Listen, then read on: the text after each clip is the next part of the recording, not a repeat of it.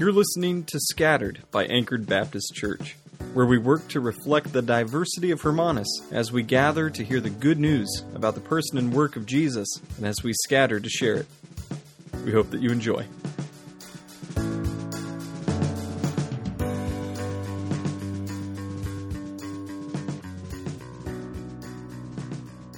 Last week we met James, the younger half brother of Jesus, and the author of our letter that we're studying. He's a pastor in Jerusalem, and persecution and hardship have caused his congregation to scatter. Now he's writing to some of. Last week we met James, the younger half brother of Jesus, and the author of our letter that we were studying. He's the Last week we met James, the younger half brother of Jesus and the author of our letter. He's a pastor in Jerusalem, and persecution and hardship have caused his congregation to scatter. And now he is writing to them some of the things that he would have typically been preaching to them in person. Only now he does not know their exact circumstances and is only getting reports on some of the behavior uh, that they are getting involved in and things that are happening to them while they are apart. No, this is not about me missing you, although that is true. And in many ways, James is a good letter for us to be reading right now when we are scattered. During this past week, we heard some of the themes that James was going to be touching on time and time again in this letter, and they included testing and steadfastness wisdom, words, and correction, richness and need, hearing and doing. James is going to go on to repeat and address these themes from many different angles and, and try to cover a diversity of needs that his church members are being faced with while they are away from the place that they call home. In James chapter 1, verses 2 to 4, we were encouraged to consider trials and hardships of all kinds as producers of joy, because we know that God uses them to grow us and bring us to a place of completion. We can do this because Jesus is our assurance and the one who brings us to completion. We can take comfort in the fact that in Christ we lack nothing even though it may not seem like it until that very last day. For today, our big idea is simple. In Jesus, every good and completed gift is ours. Do not rest in and rely upon yourself. So let's get started in James chapter 1 verses 5 through 8. If any of you lacks wisdom, let him ask God who gives generously to all without reproach, and it will be given him. But let him ask in faith, with no doubting. For the one who doubts is like a wave of the sea that is driven and tossed by the wind. For that person must not suppose that he will receive anything from the Lord. He is a double minded man, unstable in all his ways as a follow up to the reality of their suffering and their hardship, their trials of various kinds, James starts by helping to equip these Christians with the wisdom that they need for everyday living. He tells us that when we ask God, God does not snap back and say, Oh, oh, now you want wisdom. After you've made bad choices and wrecked this whole part of your life, and after you finally figured out that you can't make it out there on your own, now you want wisdom. no, God does not respond in that way, with reproach, as James says it. Jesus himself, when speaking to the Pharisees, put it in more vivid and dramatic terms. I tell you, ask, and it will be given to you. Seek, and you will find. Knock, and it will be open to you. For every one who asks receives, and the one who seeks finds, and to the one who knocks it will be opened. What father among you, if his son asks for a fish, will instead of a fish give him a serpent? Or if he asks for an egg, would give him a scorpion? If you then, who are evil, know how to give good gifts to your children, how much more will the Heavenly Father give the Holy Spirit to those who ask Him? Not only will God not mock you when you ask for wisdom, but He'll actually gift it to you.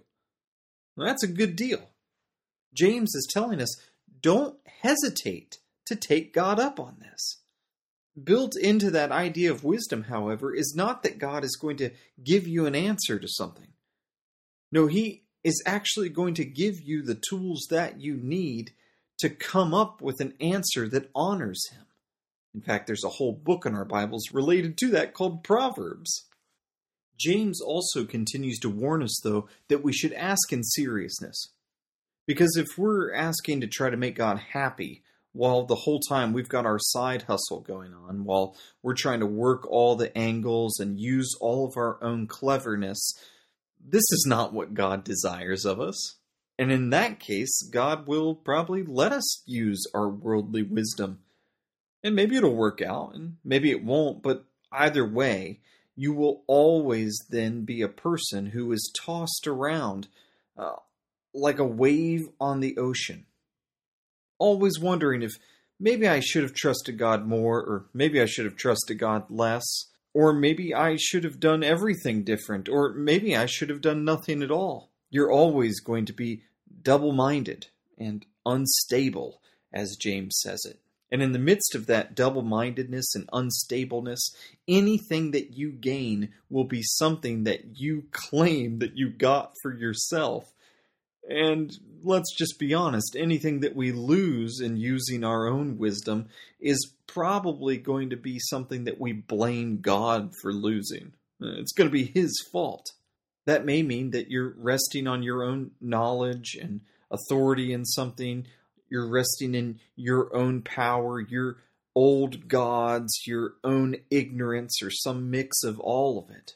And when we do that, we find ourselves then not able to receive what God desires to gift to us because our arms are too full of what we've tried to gather up for ourselves.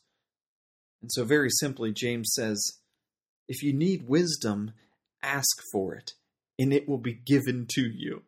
Moving on to verses 9 through 11 let the lowly brother boast in his exaltation, and the rich in his humiliation because like a flower of grass he will pass away.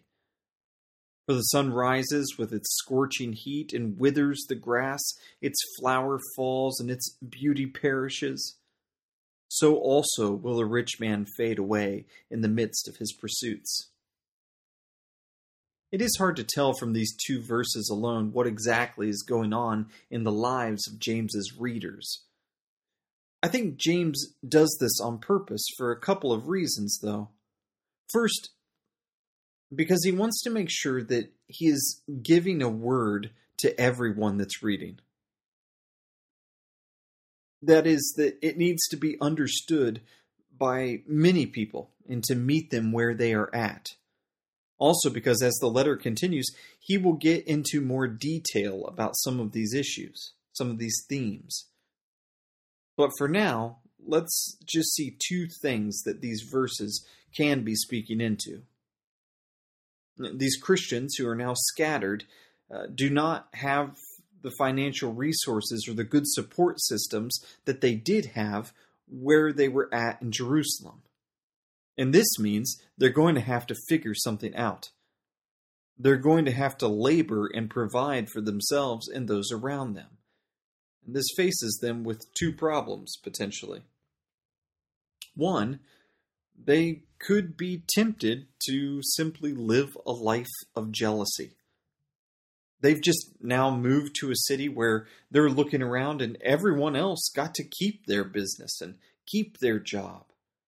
This person got to keep their livelihood while I was forced away from them. They have to start over and they're forced to begin at the bottom All of you listening to this understand this in some way or another.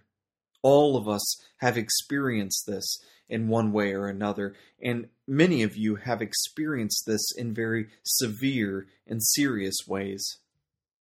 James wants you to know that you would be right in thinking that this is not easy, or necessarily good, or even something that you are prepared for.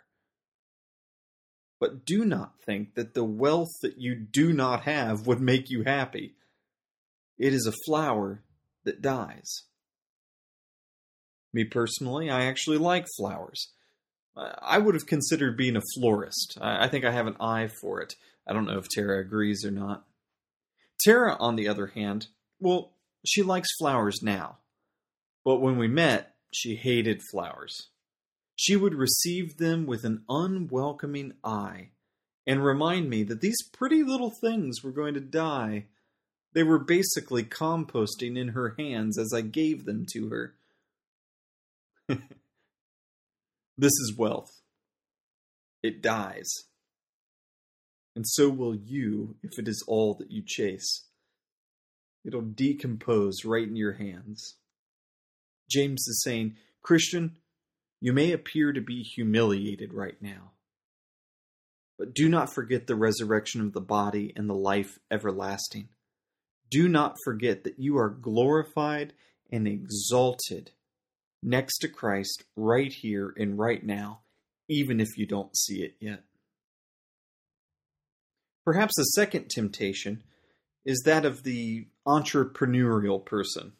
That is the person that's always got the next plan in place to make the next buck. Someone who says, Well, I'm separated from all that I know and love, and my church is a thing of the past right now. I will put all that I have into my career. I'll make all my money. I'll beat the odds. I will be the dream. To which James says, The sun rises with its scorching heat and withers the grass. Its flower falls, and its beauty perishes. So also will the rich man fade away in the midst of his pursuits. You will have to enjoy it while it lasts, because this thing that you want to give all of yourself to is a bad God that will kill you and damn you. The gift in that box, James is saying, is not nearly as beautiful as the wrapping that it comes in.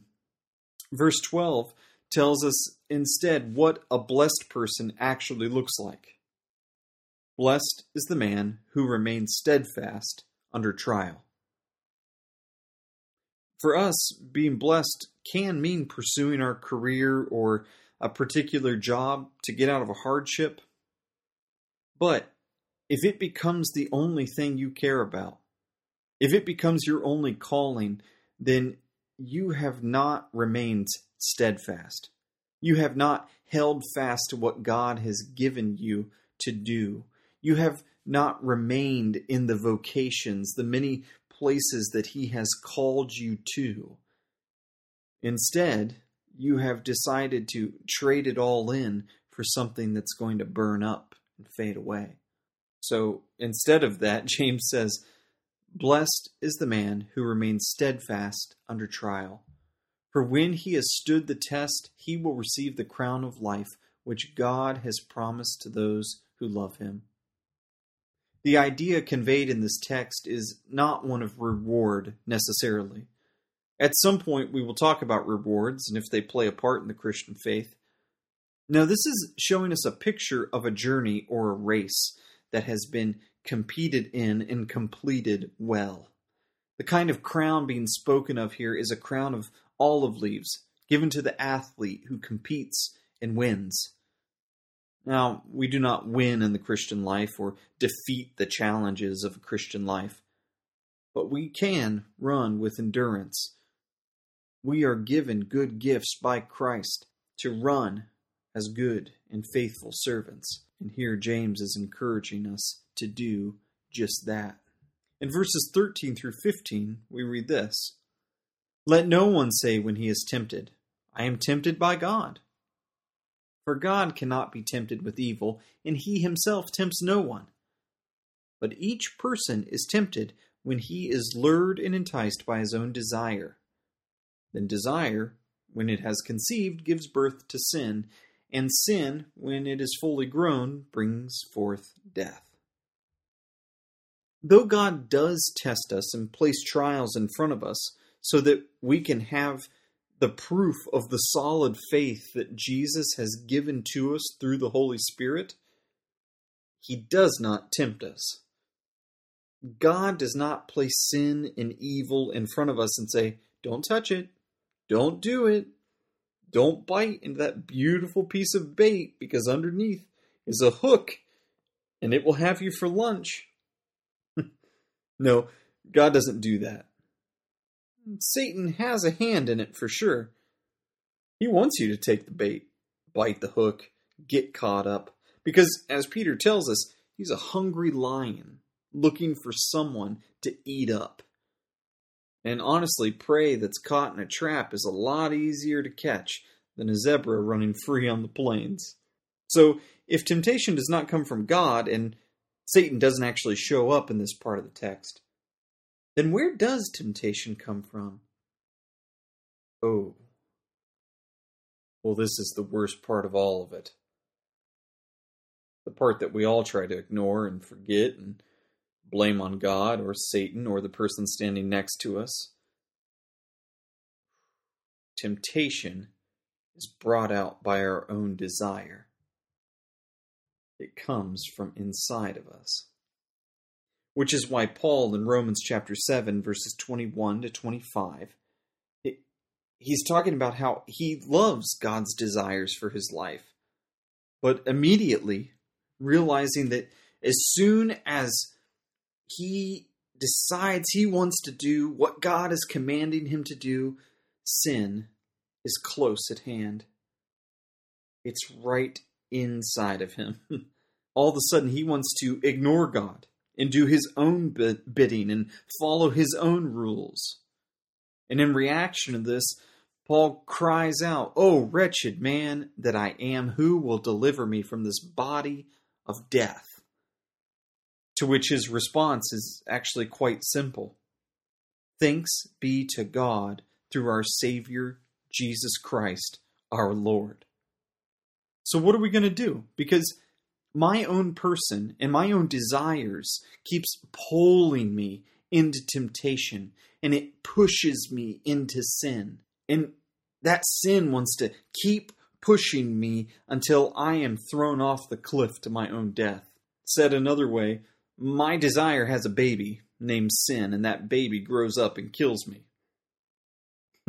so, what are we going to do? We must simply receive. We have to hold out empty hands of faith and confess along with Paul thanks be to God through our Savior, Jesus Christ, our Lord. He is the one that rescues us from this death producing body. He is the one that saves us from the long suicide called unforgiven sin. Christian, to paraphrase James's words then at the in these final verses of this section verses 16 to 18 Christian do not be confused by this world that you find yourself in in Jesus every good and completed gift is yours do not rest in and rely upon yourself. Jesus, along with every good gift that he gives, comes from our loving Father who does not change his mind. There is no shadow of turning in him. Through his word of truth, he brought us forth as new creations made whole and complete in the person and the work of that truthful word Jesus, our Creator, our Savior, and our Sustainer. In Anchored Baptist Church, that is good news.